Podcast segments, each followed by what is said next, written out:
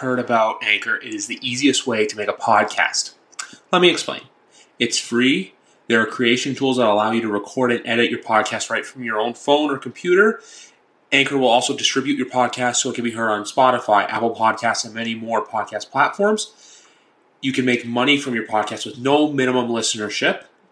It's everything you need to make a podcast in one place. So download the Anchor app or go to anchor.fm to get started today. It is a new day. It is a new month. We I have to mention this. We are coming off WrestleMania, as Keagan and I both both wrestling fans, both both enjoyed the show. Uh, saw an all decade punter probably do better in the ring than he ever did punting. Right. That's neither here nor there. We have to bring it up because wrestling's in the title of the podcast. This is episode number 162. We're here to cover everything that's Pat's draft, Pat's draft related. It's your wonderful time of the year. How are you doing, Keagan?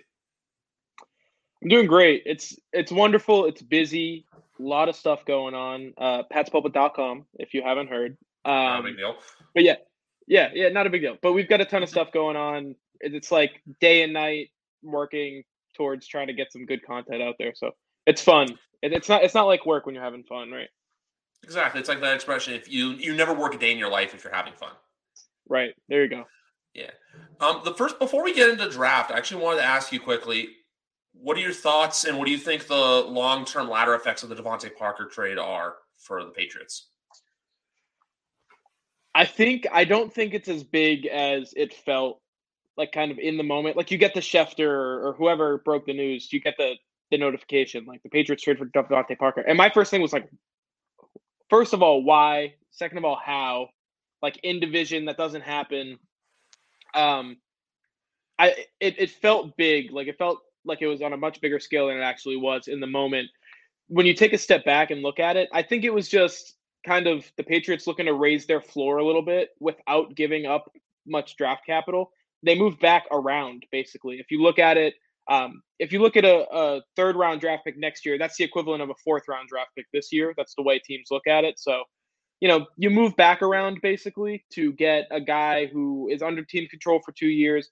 He's about to turn 30. I think it's 29, his age 29 and 30 seasons that he's under contract for. So um, he's not going to make you significantly better, but he definitely raises the floor a little bit to where you're not going to get stuck out there with like Jakobi Meyers and Kristian Wilkerson and Gunnar Olszewski, right? Like when they had in week 16 last year. You're not going to get stuck like that anymore. You've got a lot of guys who are kind of at the same level at wide receiver. I'd say they've got a number two wide receiver right now, and whether that's Kendrick Bourne or DeVante Parker, in your opinion, who knows? And then three number three wide receivers, and Jakobi Meyers, Nelson Agholor, and then whoever the other guy is to you. Um, I'll be interested to see what they do with him because he's kind of he's like a juiced up version of N'Keal Harry, who they just as as bad as N'Keal Harry has been when he's on the field, they never really gave him a ton of opportunities to get on the field. So it's like, are you going to give this guy the opportunities now because you trust him more? Maybe, but who knows? So we'll see. Um, I think it's a wait and see thing, but I definitely think it raises the floor. It just doesn't raise the ceiling. Yeah, that's a very good point to make. It's just one of those things where it's like, look, there's not height. Like there, it's not like there's height and crazy expectations. We're not saying come in here, you know, be a thousand yard receiver. You got to score multiple touch. You got to be double digit touchdowns in the season. No, I think it's just a chance to look. You spread the offense out. You get more guys involved. Uh, I still think that they're they'll, they're going to try. I wouldn't be shocked to say if they go and draft a receiver. I'm not freaking out right. like in that sense, being like, oh look, 21 because 21 can be anything. But like if there's receivers available, I don't think they're going to pass on it just because it's like, hey, we have DeVante Parker. Um, I wouldn't be shocked to see if they did trade Agholor though to get like you know like it's it's, it's help. It's it's something. It's we have pretty much right now. I feel like the offense is basically figured out. We just have to you know beef up the line a little bit because obviously with losing Mason and Mason and Ted Karras. But if you look at it, you have Mack, the three guys at running back. I'm really I I know Brandon Bolden was good last year, but in my opinion, I I'd rather James I'd rather James White just because you tr- I trust him more. Yeah, I just trust White in the pass game in that third down yeah. role. Receivers, we'll, we'll see what happens, and then hopefully with the tight end game. Look, I know Jonnu Smith didn't have the best year, but I feel like it's more just there's a sense of hope and optimism with his offense to where everyone's saying we're taking a step back or Max been figured out. I think though that crowd's going to slowly start taking a seat. Yeah, I, people get better over time. Like yeah. just because he had a bad first year doesn't mean that he's doomed. Um, I think that like Jonnu, we don't have to go down the Jonnu thing, but they tried to use him in a ton of different ways last year, and it always worked. But for some reason, a drive would stall out, and then that was the end of Jonnu for the game. Like the beginning of every game was the Jonnu Smith show, and then it was just he faded as the game went along. If they can fix that, then he'll have a great year. And like you said, I, I tweeted it out when they the Parker stuff happened. If anything, this opens them up to draft their kind of wide receiver, where they don't feel like they're pigeonholed to draft a somebody like N'Keal Harry, where it's a big bodied guy who can play that traditional X. Now they've got that. So if they want to draft a wide receiver, go ahead and get somebody you think is really good, no matter where they play. Get a slot guy if you think he's uh, going to be a good player. Get get a Z, uh, like a traditional outside, away from the numbers kind of guy. Um, so it'll be interesting. I'm excited to see what they do at wide receiver specifically. I know you wanted to get into the draft, but there are so many options now for what they could do at wide receiver. They could draft somebody at 21. They could go seventh round and it, I think they can get a quality wide receiver, quality player in, in either spot. Um, I, I, I want to talk draft, but I also have to bring up Parker because obviously it was the big news.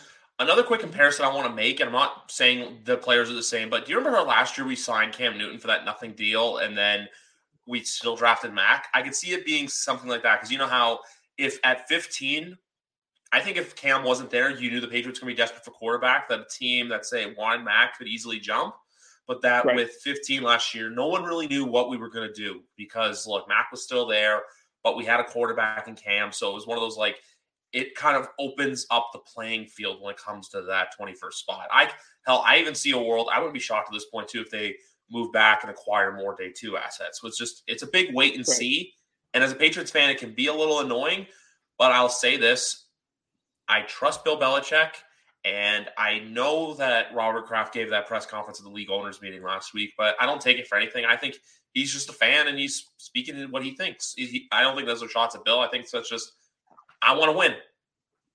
Yeah. I mean, if any owner didn't say that, then I would be angry about them being my owner. Like if your owner doesn't want your team to win, then that sucks. That really sucks. I mean, we see it in baseball all the time, right? Like I know you're yeah. a baseball guy too the Oakland Athletics spent zero dollars this offseason because they just do not care. They traded away their two best players because they all they care about is trying to make a quick buck. Uh, Robert Kraft isn't that guy, right? He he wants and also to thank you Oakland for Matt Chapman. That's all I have to say. Um, yeah. But um, with that trade, no, I agree with that. You you want your ownership dedicated to winning. It's not shots at the head coach or anything. No, it's just ownership wants to win. You're right. No matter with the NFL, every owner this time of year is going to sell their fans on winning, is going to sell their fans on hope. Obviously, there's certain teams right now that can't do that, like Carolina, like Detroit, uh, Atlanta, excuse me, Atlanta, Detroit. Maybe they're throwing a couple other names in that hat, but look at the AFC West this year. I know everyone's talking about it, but everyone thinks four of those teams are going to be great. One of those teams is going to be bad. That's something that we got to point yeah. out. So you want to sell hope. That's the thing with the NFL. There's so much of an offseason you want to sell hope. Now the Pegulas do that for one team, but they don't do that for the other team. But that's another story for another day. exactly. We well, the Pegulas um, got lucky, is what happened. They they don't do anything to make the Bills better. They just got really lucky that they have a really good GM who made a really good pick. Exactly. Don't get me started on the Pegulas. Those the most the luckiest people who don't deserve it of all time. Oh, believe me, I know. Sabres fans, Sabres fans hate they hate them because they basically I just find it so funny that the Sabres were good for like their, their time in the 2000s when the Bills are mediocre, and now it's the reverse role. The Bills are good, and the Sabres are mediocre. Um, yeah. But let's let's just go down the rabbit hole of the draft. Uh, look, with the later day picks, what do you think? The, like in your opinion, what are the biggest needs? And there's one guy I'm going to say later on that I've started to get not sweet on, but I like, but your co-host also likes. So I think that kind of breaks that down. But for a day two or day three perspective, like, do you look at Slade Bolden's going to make five Pro Bowls, or do you look at? Yeah. I'm sorry, it's just it's the stereotype. I have to do it. Right. Right. Him or Britton Covey, one where, or even Alec. I think um, what's the kid from UCLA? Alec Pierce.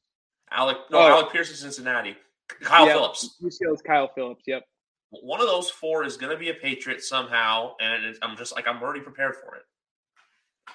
Yeah, I, so I'll give you kind of where I'm at right now, just overall with the draft, and it goes to day two. Um, I think the Patriots want nothing to do with round one. That's the, I've convinced myself of this. Um, they value the quality player, players that are in round one. Uh, I think they understand that uh, the way this draft is set up, there's 15 to 20 players that people are going to be scratching and clawing for. Where do the Patriots sit in the draft? They sit at 21. Yeah. So I think I think they see it, and we saw a little bit of it today, where teams are going to be hopping over them to get those, you know, one through 20 picks and try to get one of these future studs that they believe are there. Um, at 21, you know, not willing to move up in the first round. I don't think there's any chance they move up in the first round. Um, I think they see it as, all right, we we we're kind of like the gatekeepers to this this area of the draft. We can cash in on somebody looking for that. Say say a uh, Travon Walker. I don't think Walker will far, but like a Jermaine Johnson, a George Karlaftis, these edge players who the ceilings are so so so high. Uh, say they're sitting there at 21, and the Patriots, they, they do need some talent on the defensive line, especially on the edge, but they don't they don't need like one of those guys particularly. What they can do is, you know, we're in, we're at 21. This guy's sitting here. You want him, you got to pay for him. Uh, Detroit, Detroit, you want one of these guys, you want a quarterback that's sitting there because this quarterback class sucks, and there's probably the number two guy on the board is probably going to be there at 21.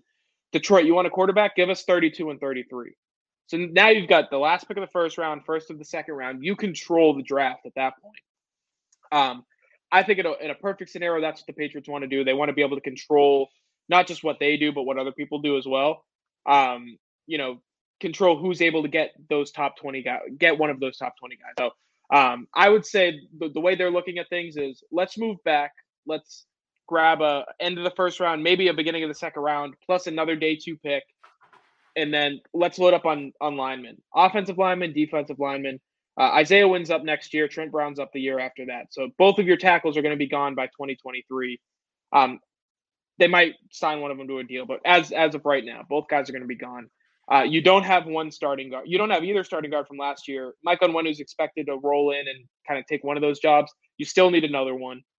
Um, you opposite of Matthew Judon, you've got three young linebackers who have shown nothing in terms of being able to play an every down role, or Deatrich Wise. Those those are that's where the Patriots are on on the offensive and defensive line.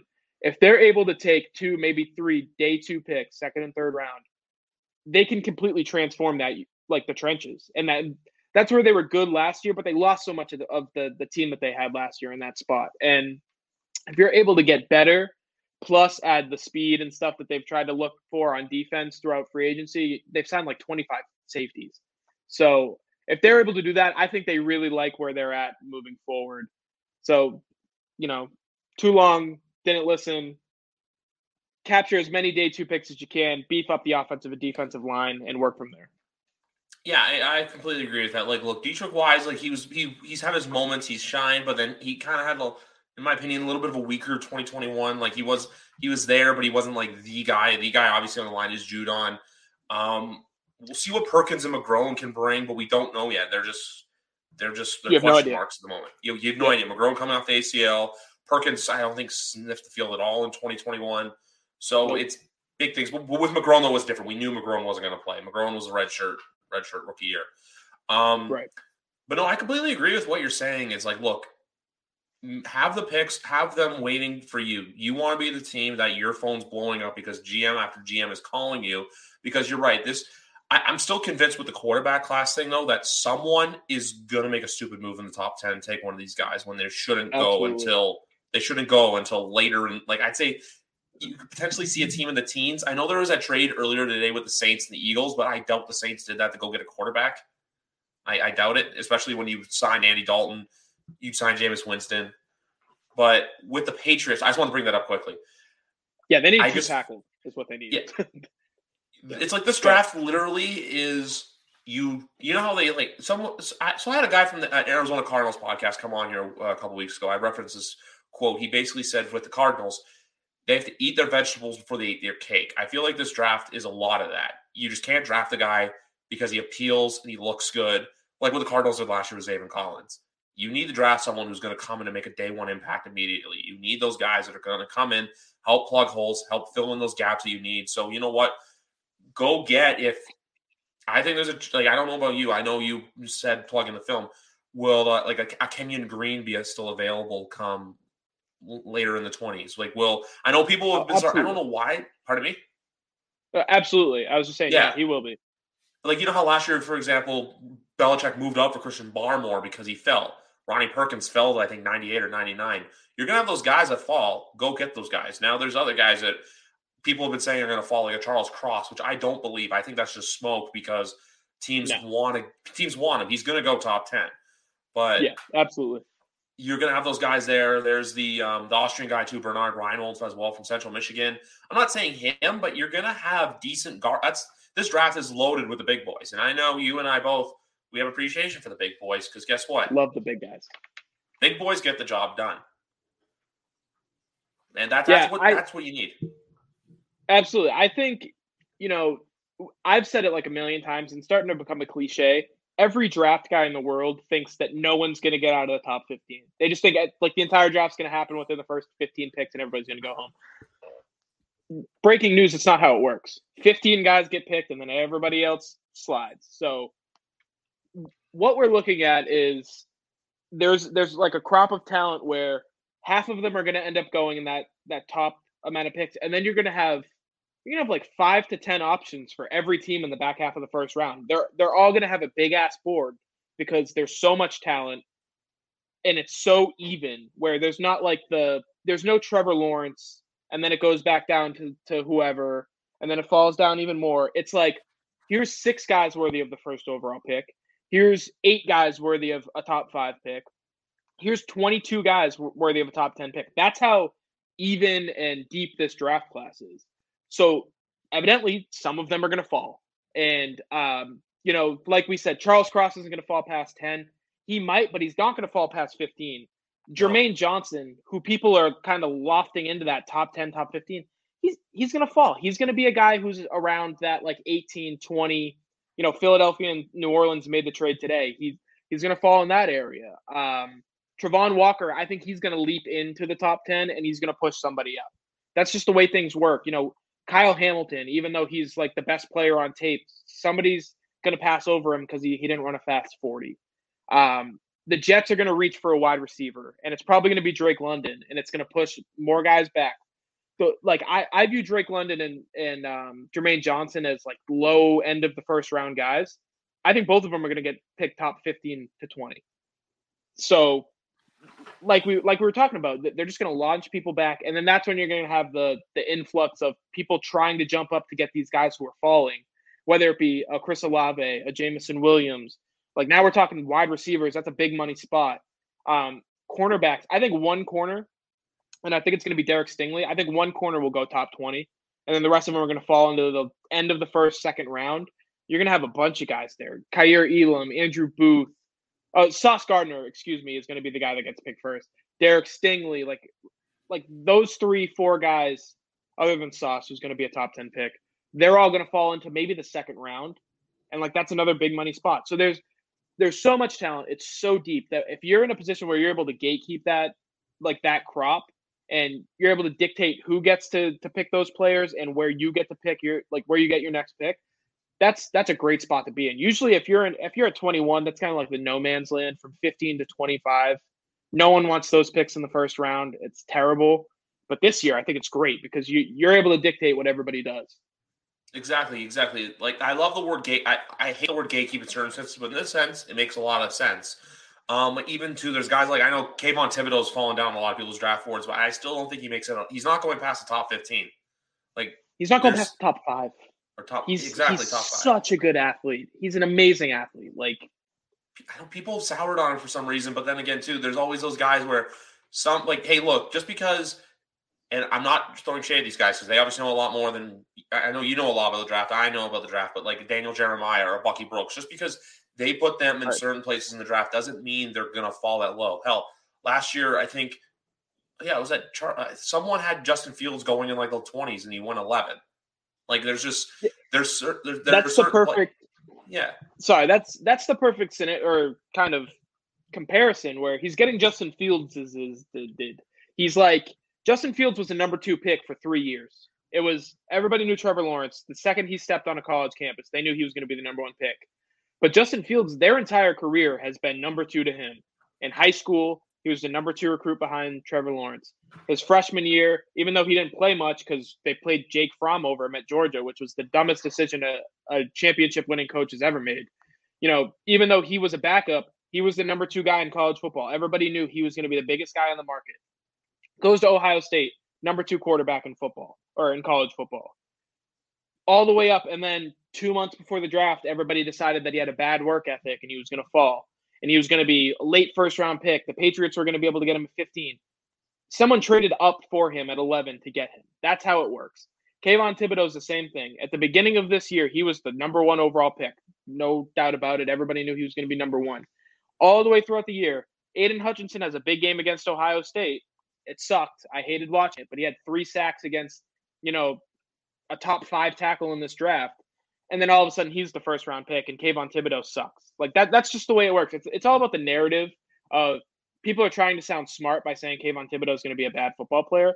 If Kayvon Thibodeaux didn't try for the rest of his life, he'd average seven sacks a year. That's just the type of talent he is. So, what team isn't going to be like, all right, give me the guy who's going to give me seven easy ones, and then if he tries, he's going to give me fifteen, which I don't think he's, you know, everybody talks about his his work ethic and stuff like that. No one knows about that. I'm sure he works just hard, just as hard as anybody else. But you know, he, he's having that situation happen to him where he's getting he's dropping in the draft because other people are supposed to be vaulting him and they're not. That's just not the way NFL teams look at it. I don't think.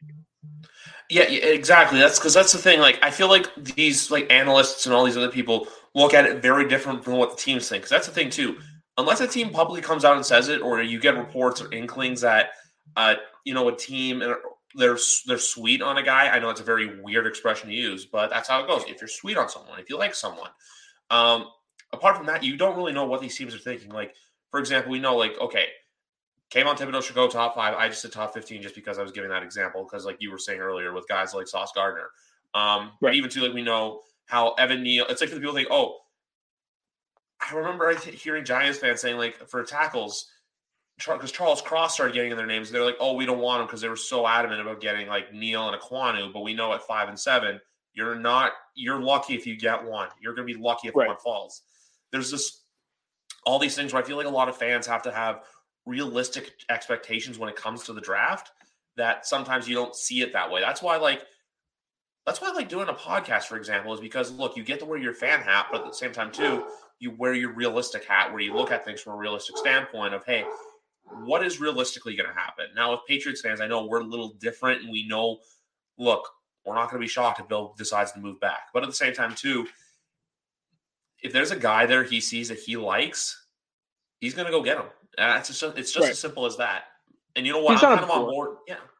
He's done it before. He'll do it again. I remember two years ago, um, shout out Alex Lorenzo, who you know as well through YouTube, um, told me that we only drafted Dugger because McKinney was gone. I think all along Belichick wanted Kyle Dugger, and Kyle Dugger's proven to be the better safety. Obviously, McKinney's been hurt, but that's just the whole thing about it. Like even how last year when I gave the Barmore example, when Bill sees a guy, he's he's gonna go get him. Yeah, with the Dugger situation, like him and McKinney are a completely different player, so it's not like it's not like one goes and then you just draft the other one because they can play the same role. Kyle Dugger is basically a linebacker who can cover like a, a corner. That's what makes him so special. Xavier McKinney is like a Devin McCourty type where he's kind of he oversees the entire defense. So I definitely think I think Bill Bill Belichick and trying to figure out what that guy does is stupid. And I probably shouldn't even say this, but I think the way he views things is um this like this is a good football player. I, yeah. I think I think I could do something with them. What they're best at fits what we need, and what they they're not so great at doing, we can cover up. If all three of those things align, I think it's a perfect pick for him. And in, like he has no problem sending something in. Um, you like last year, if you watch the first round war room video that the Patriots put out, when they put in the card for Mac Jones, he looked around the room and asked every single person in the room if they were okay with it. And then he looked at Matt Groh, who's now the director of player personnel, and said, Matt, you okay with this? And you know, obviously he's going to say yes. He's going to be like, yeah, put in the card. You know, we all made this decision together. But in an alternate universe where Matt Groh goes, I don't know. Like, I, I, I don't know. Do they still make that pick? Who knows? Like, maybe maybe Bill goes, all right, if we're not all sold on this, why are we going to draft a quarterback, the the most important position in all of sports? Why are we going to draft this guy in the first round and put all of this, you know, effort into making him our starter if if we're not all 100% sold on it? So that's an extreme example, but the way he probably looks at things is that is here are the three criteria. If they meet all three, then that's perfect for us. We're going to throw in card. If they don't, that's when you start looking at the value play of if we trade back here, maybe he'll fall and we'll feel more comfortable taking him at this spot, you know, 30 instead of, or let's say 40 instead of 52, right? Like we're more comfortable at 52 instead of 40 because 40 is just a much more valuable pick. So, um, and, and that goes back to the Barmore and the Dugger thing in the second round where they trade, they were like, he's not going to fall to us. Christian, Christian Barmore is not going to fall to 52 or whatever. They traded up to 36 to get him. Premier second round pick they gave up a good amount to get him, and he ended up being their best defensive or one of their best defensive players as a rookie. So it's all about if they they fit the criteria that he's looking for, and there's multiple levels to that. Yeah, even too something I like to look at for that is the Rhamondre Stevenson pick because obviously we knew Damien Harris was the running back going into 2021, but it always goes to show that look, your job's not exactly safe in New England. Where not saying Harris would not be in RB one last year, but it's just one of those things where if Bill sees a player that he thinks that can help his team win, he's going to go out and get him. Right. Absolutely. Yeah. Um, but no, with this year, honestly, it's like it's I it's easier because look, obviously, look, the quarterback question solved. We know it's Mac, but at the same time, too, it's kind of like now just plug and play, fill in the holes. Um, but I I also agree with you when you say the whole thing about look, we don't necessarily have to get a quarter, uh, not a quarterback, excuse me, a receiver on day one. If we go into a position, because I know if we if they leave Williams on the board, if they leave see Treylon Burks is still there, Dotson from Penn State, among others, because we know how good this receiver class is. Wilson Olave, I know you'll you'll cry, but you're wait. I assume now at this point you're probably going to wait two years to win. Actually, never mind. He'll be a top five pick in uh, Smith-Njigba. He he'll he'll be he's just he'll be good. gone. Yeah, yeah. He'll be he'll be gone by the time we have a chance to pick. But where look with Patriots fans, I feel like a lot of them can't freak out if we don't go receiver because you have to understand they're doing what's best for the greater good of the team to compete in a, what's now a very very stacked conference. Yeah. So we have in, in our draft spreadsheet that me and Spags put together, we have 37 wide receivers, you know, in the spreadsheet. So we've talked about 37 wide receivers who are going to be drafted or signed, you know, come the end of this month. The Patriots probably have 15 to 18 on their board and all of them have a grade on them and it fits wherever in the draft that they feel the pick is worthy of. So, you know, we're talking about guys that they, they haven't even, they're not even going to consider. Like, if they're sitting at pick 153 and let's say Dontario Drummond is there, he's not on their board. They're not even going to consider him. So, if they're sitting at a spot like that and there aren't any wide receivers on the board for them, they're not even going to think wide receiver. They're just going to go for it. Like, like they're going to go pick someone else or trade back, do whatever they're going to do. So to to be able to identify a position of need at a specific spot in the draft, a player that you, you think is going to fit what they're looking for, plus have that player drop and have no other team. Like it's it's nearly impossible. That's why mock drafts. When you get somebody right in a mock draft, it's like holy shit, how did I do that? Like it, it it's amazing because it's all these things that go into it, right? Like it's it's not just the Patriots are like, hmm, I'm picking at 153. Let's look at Let's look at the big board, the best players available. Like that's not how NFL teams operate. So if we're if we're trying to figure out who they're going to draft at wide receiver, you you have to start thinking value plays in terms of all right, now we have DeVante Parker on the roster. That pushes N'Keal Harry, who you drafted three years ago in the first round. That pushes him off the roster probably. Like he's gone. Yeah. They're going to cut him. They're not going to get anything from for him in a trade. Um, that pushes possibly Nelson Agholor off the roster because for for as well of a role or as well as he played in the role that they asked him to play, which was stretch the field a little bit, take the pressure off of you know these underneath receivers, and he did that well. He didn't produce a ton, but he did his job. Takes him out of that role, so now you have to figure out what to do with him, which I'm sure they will. Letting letting him play in the slot adds a whole different di- dynamic to his game, but like all all of these things go into it. So with all of these spots covered, where you have an outside guy, Jakobi Meyers is your slot receiver Kendrick Bourne's better than him in the slot, but he can do multiple things, so he works on the outside as well. Now it's all right, we're we're sitting at whatever pick. We have these receivers. They're graded in this area. Let's take a shot at this guy. Or or if it's a Jamison Williams and they're like, this kid's going to be a superstar, and if he's available because of injury, we're going to draft him. So uh, a lot of it goes into it. That was I keep giving you super long answers, but uh, a lot of it goes into it. But you're they're going to end up picking somebody who they've viewed in that spot in that particular area for for a very long time. I think personally. Exactly. It's one of those things where, and also people need to remind themselves of this. I know a lot of teams are going for it now, but they're in a position to go for it. With the Patriots, I'm always thinking, I'm thinking long term with this team. I'm not thinking short term. Look, do you want to see your team win the Super Bowl every year? Yes. Is it likely that the Patriots will be in that spot in 2023? Probably not. So I think what I want them to do is be in a position to win when there's a lot of those teams that right now are gearing up to make a run, either have cap problems, are at the end of their windows, or the quarterbacks are signing these, you know, mega contracts. Now, obviously, with Mac, wait and see what happens there. We still have got a, two more two full years to go until you can even consider him signing his contract. But look at the team like the Kansas City Chiefs already, who have to trade away assets because your quarterback's making mega bucks. Which I'm not right. going to toot our own horns, but kind of goes to show that the greatness of Tom Brady, where he didn't take money, and now because you don't want to, because of cap situations, you have to rely on a receiving corps of MVS and Smith Schuster. Which, if Mahomes somehow gets to the AFC Championship game with that, I think we really can truly, truly appreciate how good he is, considering who he's throwing to this year. Yeah, and the the way the Patriots set up all their contracts from last year when they had that spending spree, plus adding Mac was putting the money down, the time, pushing the money down the road. Right, and you know by the time Mac is ready for an extension, if they're if they want to extend him, all those contracts are going to be off the books. So they're going to have the money to do it. But these years are so important to build up behind those contracts because when those come off the books, you need players to fill those roles. So with the amount of draft picks that they've kind of gathered together, I guess you could say. Right now is really about let's build this team from the inside out. Let's offensive and defensive lines. Let's make sure those are set, like rock solid for three, four years. Then make sure that the lower level positions, like linebackers and running backs, let's make sure those are set. And then when Mac is ready for that big extension, if you want to give it to him, then it's like, all right, here's exactly what we need at wide receiver. Here's exactly what we need in the secondary to complete our defense. Stuff like that. It, I, I think it's it's really smart the way they've built themselves and the way they've kind of looked ahead, really, where they know one day they're gonna have to make a decision on him whether they want to give him an extension or play the game of do we let him walk? What do we do? Right. So um, they've set themselves up nicely, I think, to have plenty of options down the road because things change.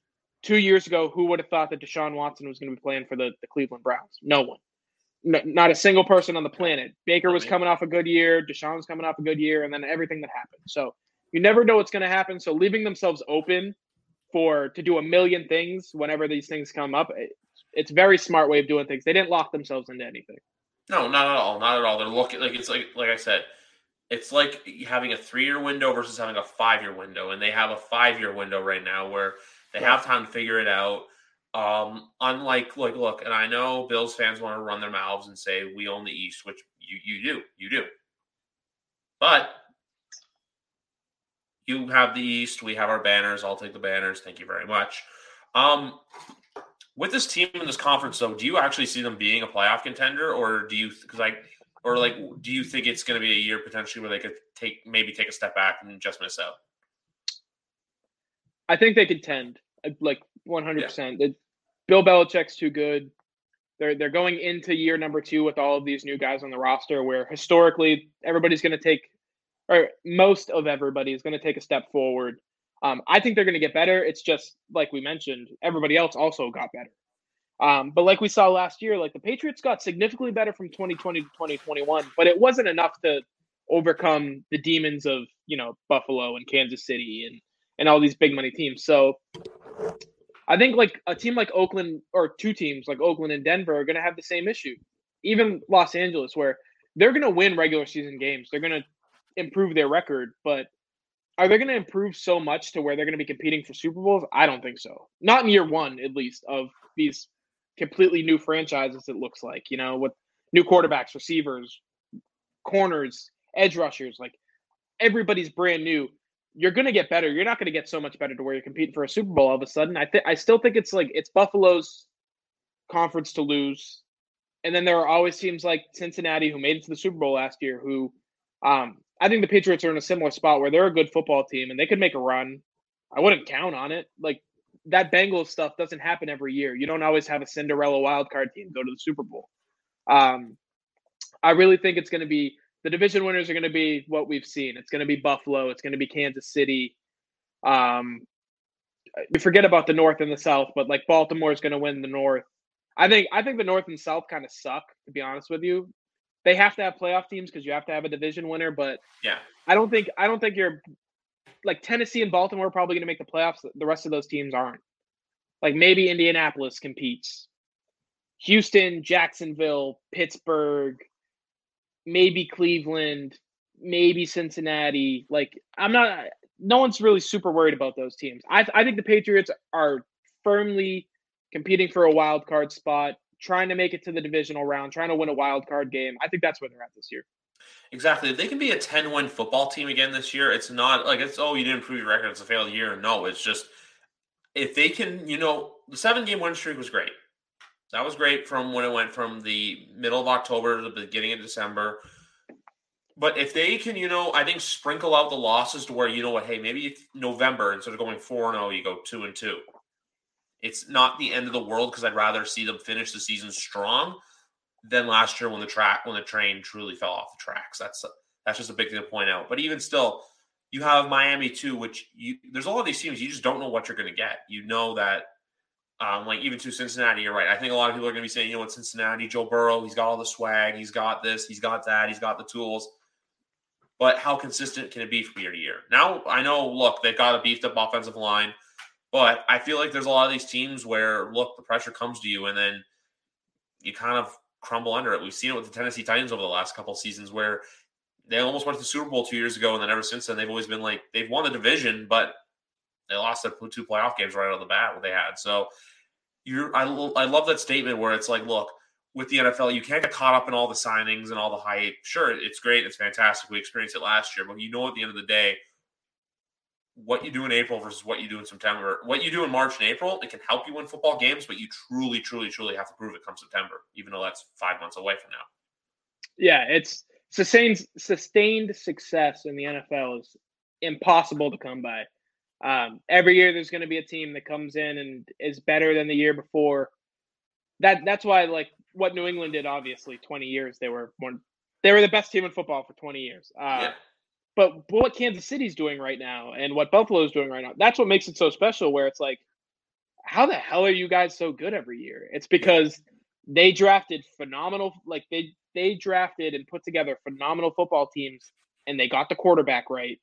And for two years, I, I think it was only two years, maybe three, three years, Josh Allen was under contract for pennies.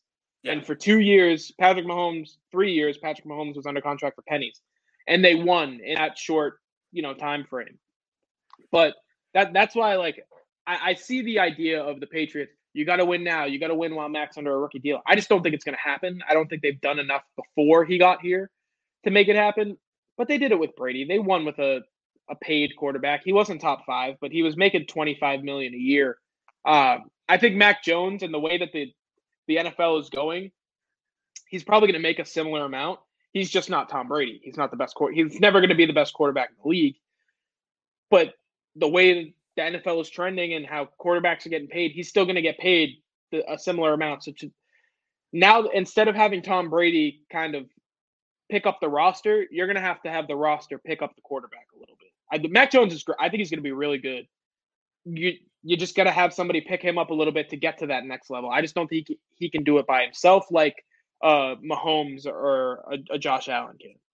Exactly, and also I have a take where with the Buffalo Bills, and look, this might sound salty, it may, it may, it may not. I still think that this year, if they do not make the Super Bowl, I think it's going to be really, really tough for them because of him making his money that he's going to be making. Now, I know they're getting a new stadium. I know that Bills Mafia is very excited and they're ready to go and be like, hey, this is our year. We're going for it but you need to know that like look if you don't get there this year, it's not going to be all sunshine and rainbows going forward. You're learning the tough lesson right now with the Kansas City Chiefs with that. Yeah, I agree 100% because you, you see our Stefon Diggs isn't there for the long haul. He, no.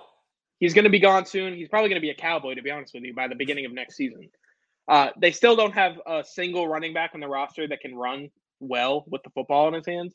Like Josh Allen's their best running back, and good luck with that. Let's have the big, lunky. He's a great athlete, but he's huge. Yeah. Let's have him running down the field like a tight end. We saw how great that worked out for Gronk. No one, no one targets the tall guy's knees or anything. Like they still have to build up around him, and if they don't, then they're going to fall into that hole where it's, you know, one year Josh Allen gets hurt, you're fucked. You're done. Sorry, excuse my language, but hey, you're allowed to swear here. Yeah, okay. If Josh Allen's hurt, you're done. Bingo. End of the year. Like, don't even try to win for the rest of the year. Stefon Diggs leaves. Now you're rocking with Gabriel Davis as your number one wide receiver. And I don't even know if Emmanuel Sanders is back. Cole Beasley is looking for a trade. I think he's gone. I think they cut him. Okay, Cole, Cole Beasley's gone. So now it's like you're already starting to see that the team's probably getting a little bit worse than they were last year. They could still win. They're still a really good football team. On the defensive side of the ball, Jordan Poyer is going to make a billion dollars when he's up for a contract. He's going to oh, make so much money. Micah Hyde's going to make a lot of money. Like like we said, sustained success does not happen in the NFL. That's why when it does, it's it's so special. Dawson Knox is another player too with the the money situation there. Um, but no, I just I love the point of that and everything. And also, there's a couple other points I want to bring up. One, I'm trying to get off the top of my head right now. Oh yeah, the other one. Before we get into anything else, where do you stand on the overtime rules? Um, I'm a play defense guy. Thank you. Like, thank you played there, there's more than one aspect of football um and it i i argue that it's more important than offense i think you know you see it every year the best team in football consistently top five defense. Yeah. the la rams were the best defense in football whether they had the statistics to prove it or not. The Buccaneers if aaron donald if aaron donald and jalen ramsey are on your defense you're the best defense in football. Yeah. that's just the way yeah, it works. It's hard to argue. Um so I'm a, I'm a play defense guy, but I'm also uh, I'm not going to complain when I get to see more good football games, which I think is what is going to come of this. I think they're going to be longer, but people are like, "Oh, more football. That sucks." No, it doesn't. It's awesome. Like, yeah, let's watch let's watch Mahomes and Josh Allen duel it out for another 40 minutes. I'm fine with that. That's like that's perfect for me. So, um I you should play defense, but also I'm not going to complain because I think it's going to lead to good football. You you and you and I were on here the day after that game in the divisional round. I remember that yep. the Chiefs Bills game. Also, if I clap too loud, I'm sorry. It's just I'm really I hate everyone that's going like, oh, we have to give them a try. We have to do this. That's stupid. That's a dumb argument. That's, that's a dumb argument. That's what I hate. Like, for example, the Super Bowl. Like I talked about this with Fitzy a few about a month ago with the Brady with the Super Bowl 51. Brady converted two. I'm pretty sure it was two third uh, third and longs on those drives. One to Danny Amendola. I think one went to Chris Hogan. And even the same thing too in the Chiefs game. The Chiefs game, there was three, three, thir- three yeah. third and longs.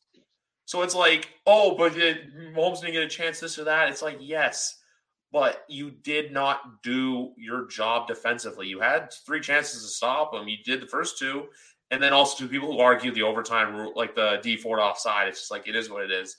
This year was yeah, this year was a little different though with Josh Allen and everything because look, I still think McDermott cost them that game by not squib kicking it with 13 seconds to go and letting them make the play. Like I literally, yeah, as like when that when that happened, that was circulating. You, I literally watched the film. Look, look, no one was stopping Travis Kelce. Like you, the second you got him open in the flat, it was, it was game over. They were going overtime. And that, that's that's my argument. I love it. I, I like your two sides of the coin to it though, where it's like look at it from okay, yeah, play defense, but at the same time, too, look at it as we get more football games. Look at it as the playoffs are going to get exciting. But with that being said, though, would I push for non-sudden death in the regular season? No, absolutely not. You can't. You can't have games going. You can't have a one o'clock right. game ending at five o'clock, and you can't have a primetime game ending at past midnight. You, you, you yeah. Can't. I I think they did as good a job as they could do without completely transforming the rules in terms of like yeah. going to like a college format, which the NFL would never do. It's the, the college format's a little goofy. I think it's a little too goofy for the NFL. Um, yeah. So they did as, as good a job as they could do with pleasing as many people as they could please. I guess I I think they were they were hamstrung. No matter what they do, somebody was going to yell about it. So It's a now, world we live in. yeah, exactly. So they did the best they could. I I hate defending the NFL, but I have to. Yeah, and then the other thing I want to ask you quickly is um how much did Tom Brady have to do with Bruce Arians firing? Because I'm going to say my spiel on it quickly. I think it was uh it was it was all Tom. It was all Tom, and they just they spaced it out because if you do it like a day after Tom comes back, it looks too obvious. The fact he waited two and a half weeks, yeah, no. For everyone saying, "Oh no, Tom didn't have anything to do with it," no, it was it was Tom. Um, I I don't think that they particularly liked working together Yeah. that much. Uh, I don't think they like hate each other. I think it's similar with like the Belichick situation. I don't think Belichick and Brady despise No. each other. I just I just don't think they liked working with each other towards the end. And I think it's the same thing with Arians. Uh, and if I were willing to bet, I would say Arians was the one that was like, you know what, I don't want to work with you either. And Yeah. I've I've done this for too damn long, so I'm done. Like, I, I think that's probably the most likely scenario.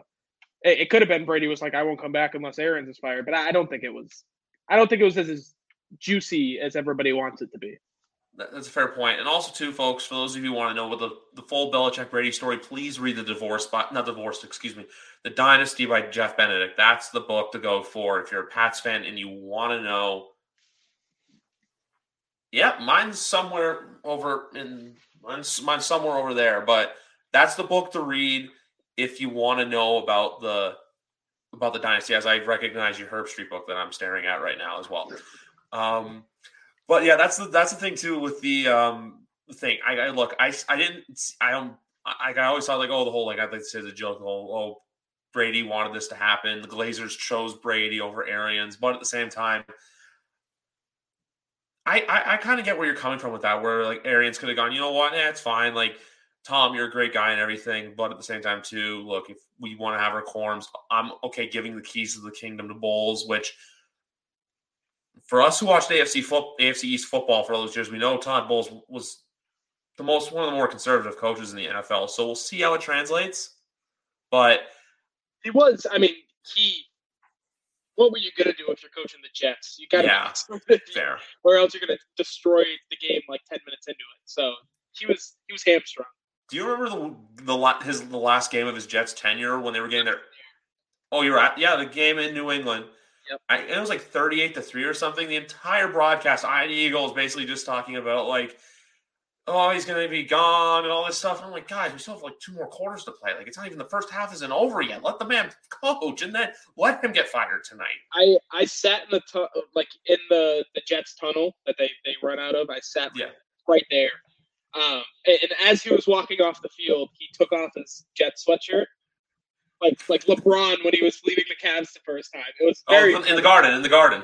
yeah, and uh, he he took off his like jet sweatshirt. He was basically he wasn't even in the tunnel yet, and uh, like everybody knew he was gone. I, I I'm pretty sure he knew he was gone. Like they had told him they were gonna fire him as soon as Yeah. the game. That was like Adam Gase, where like, during his press conference after the game, it like the news broke that he was being fired. It was Yeah. it was very funny. It was just like, well, well, shit. Here we are. It's like it was like Mike Zimmer this year. It was like Vic, well, Vic Fangio. Which for the folks out there who listen to this podcast, everyone knows how I felt about Vic. I said he should have been fired after 2020. Um, but we'll, we'll we'll see what happens. This it's all part of the NFL juggernaut. It just keeps on rolling. It keeps on going. It's just it's one of those fun things. You know, we're we're in the draft process. Um, I totally blanked on teams reporting today. I to be to be honest with you guys, I just, I started a new position at my company, so it was a little t- it was a little like I lost track of it. And I go on TikTok of all apps, and I see the Miami Dolphins be like, "Hey, good morning, we're back," and I'm like, "Oh crap, that's right. Team get to work out today because they have a new coach in the building." Yeah, it's like it's like fake news though. No one cares. It's like Yeah, not fake news in the way that people say fake news now. It's like it's news that no one cares about. It's like whatever, dude. I, I don't care. Like the the fun stuff. The fun stuff is all the draft right now. No one cares if it's reported. You know. Yeah. No, I was just I was just pointing out like I just found it funny that it was just like, oh yeah, like right. There's just people at the facilities today that are like. I don't know if it's like working out or if they're going through plays, but I feel like for the most part, it's just Like meetings, basically. Yeah. I feel like it was more or less, yeah, you just kind of all the players getting the chance to, you know what, sit with McDaniel, get to know him, all that other stuff. They did Um, like icebreakers, like your first day of kindergarten, where you're like, my favorite color is blue. Like that, that's very good. You just have like the little sign too, where it's just like the the first day of school sign you see all the kids with now. That like I think the Carolina Hurricanes did last year, where it's like, like my name's Keagan. I like I like a hot I like hot dogs. My favorite color is blue. Like it's Yeah, just my favorite pizza. My favorite food's pizza. Like it's Yeah. you know, I, I just said hot dog because was the first food that came to my mind.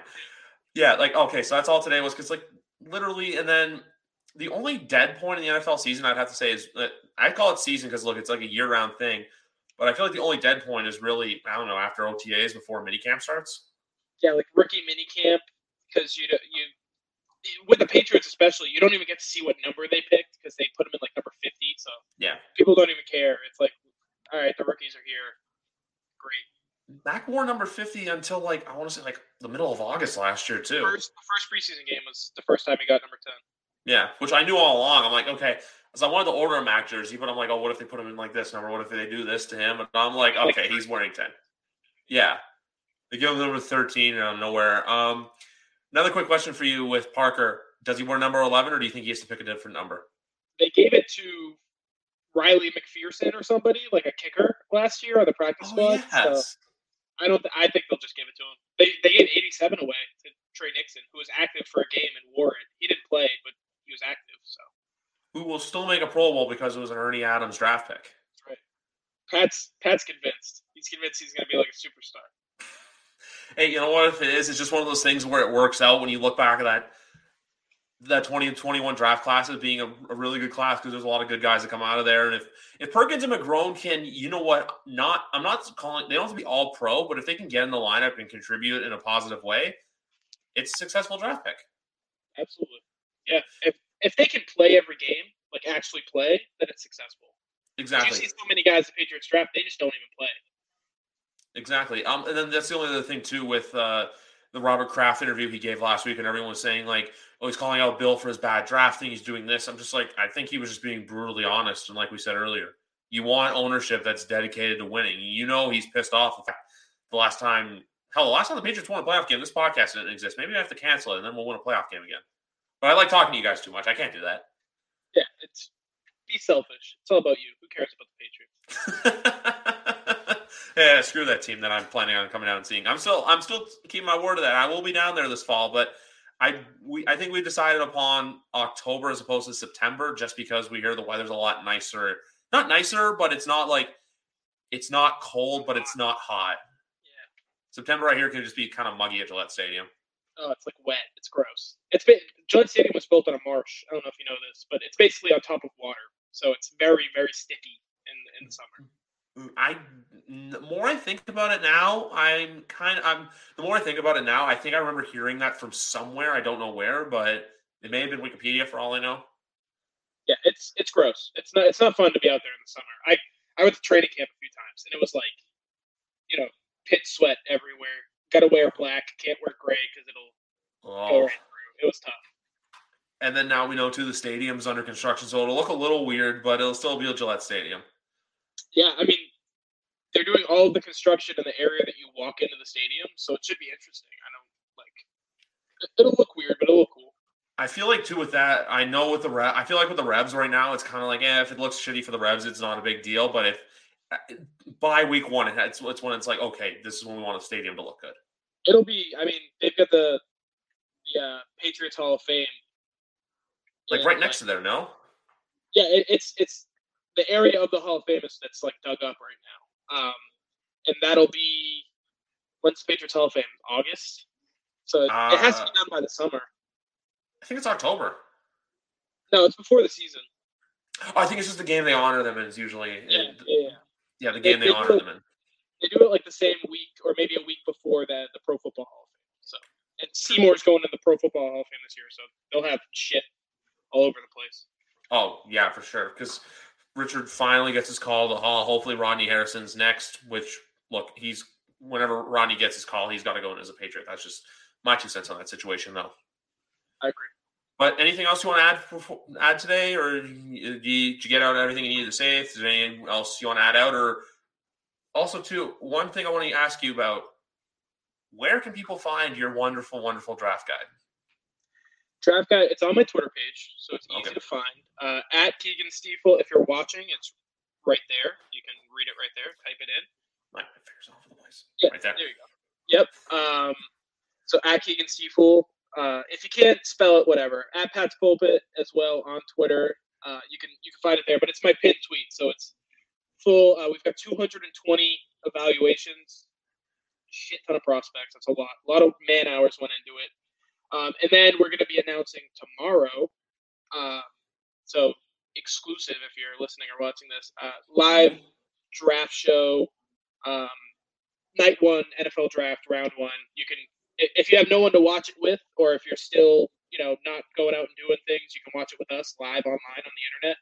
Um, it'll be like a rotating cast, but I'll be there the entire time.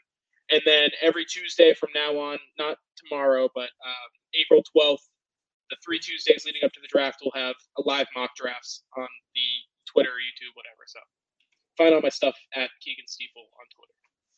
And also, too, last year I remember I remember because I did watch the live stream last year. I believe your Wi-Fi went out, so you had to go to a hotel. I bought a hotel room.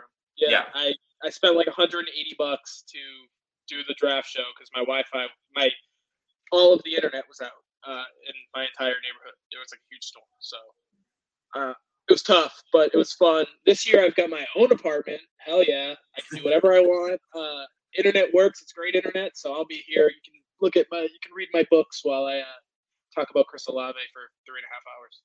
I love to hear it. And also, too, the one thing I want to say before we get out of here today, the prospect that I've gone to like that I know Ryan likes a lot is Dax Hill from Michigan. I've uh, Everybody likes him. I don't get it. I, I don't I know why I hate him, but Yeah, I know. I, I, I have a buddy of mine who's a big Michigan guy. So whenever I whenever I hear or see a Michigan prospect, I always ask him about it just to see like to get the details and everything. Like he filled me on like Josh Uche, Cameron McGrone, all that stuff. So whenever I have a Michigan player, because like I saw Ryan tweet about him, so I te- text him. I just messaged my buddy saying, I think I literally sent Ryan's tweet just saying like, "Hey, what do you think of him?" And then he'll just basically fill me in on the notes and stuff. Apart from what Ryan shares, because look, I know all, that's not a knock on all three of you guys. I'm just saying I got my Michigan sources that I go to for when I want to know something about a certain player. like I, you know, if I watch the the game, which is what they call Michigan Ohio State, Yeah, and I see a missing a guy that I like, then I know he's good. So I that, that's how it was with Cam McGrone. I was like, this guy's awesome. He, he's sick. Um, I was that way with Aidan Hutchinson this year. So uh, it, you'll get a few every year from me that I'll admit, but uh, screw Michigan, go Ohio State, OH. No big. IO. Yeah, that's right. But anyway, folks, that's going to do it here today for episode number 162 of YWC Football Talk. I will see you later this week with a brand new podcast. There's more and more stuff coming because guess what, folks? The draft's right around the corner. I want to thank Keagan for Pat's Pulpit once again, and we'll see you folks very, very soon. Have a good Do, Did, Will, the Story of People podcast is now available on the Crier Media Network. The first five episodes are here and feature some incredible guests that fit into one or all three of those categories. Ready? Tara Sloan from the San Jose Sharks, Undercurrent podcast at NBC Sports. Marianne Iverson from Iverson Voice and the Let's Take This Outside podcast to talk about the world of outdoors as well as voiceover land. Ariana Hunsicker, future Canadian Paralympic swimmer, already winning tons of awards for this country. Scott McGregor from the Hot Wallet podcast to dumb down the world of crypto, Bitcoin, and NFTs so you don't have to. And Jackie Holowati from Climate Pledge Arena in Seattle, Washington, the first net zero carbon certified arena on the planet. Wherever you get your pods, wherever you watch your pods, and on the Crier Media Network. Hi, I'm Logan Anderson, host of the Say the Damn Score podcast. On my show, I deep dive into the sports broadcasting business by, you guessed it, talking to sportscasters. The show has featured big names like Bob Costas, Kenny Albert, and Verne Lundquist, as well as many up and coming broadcasters who you may not know yet, but you will know soon. Whether you're looking for professional development as a sportscaster, different career paths, or if you just want to be entertained by hearing some of the best storytellers in the world tell their own stories, this podcast is for you. You can subscribe to the podcast on all major podcast platforms, or you can visit our website, saythedamnscore.com.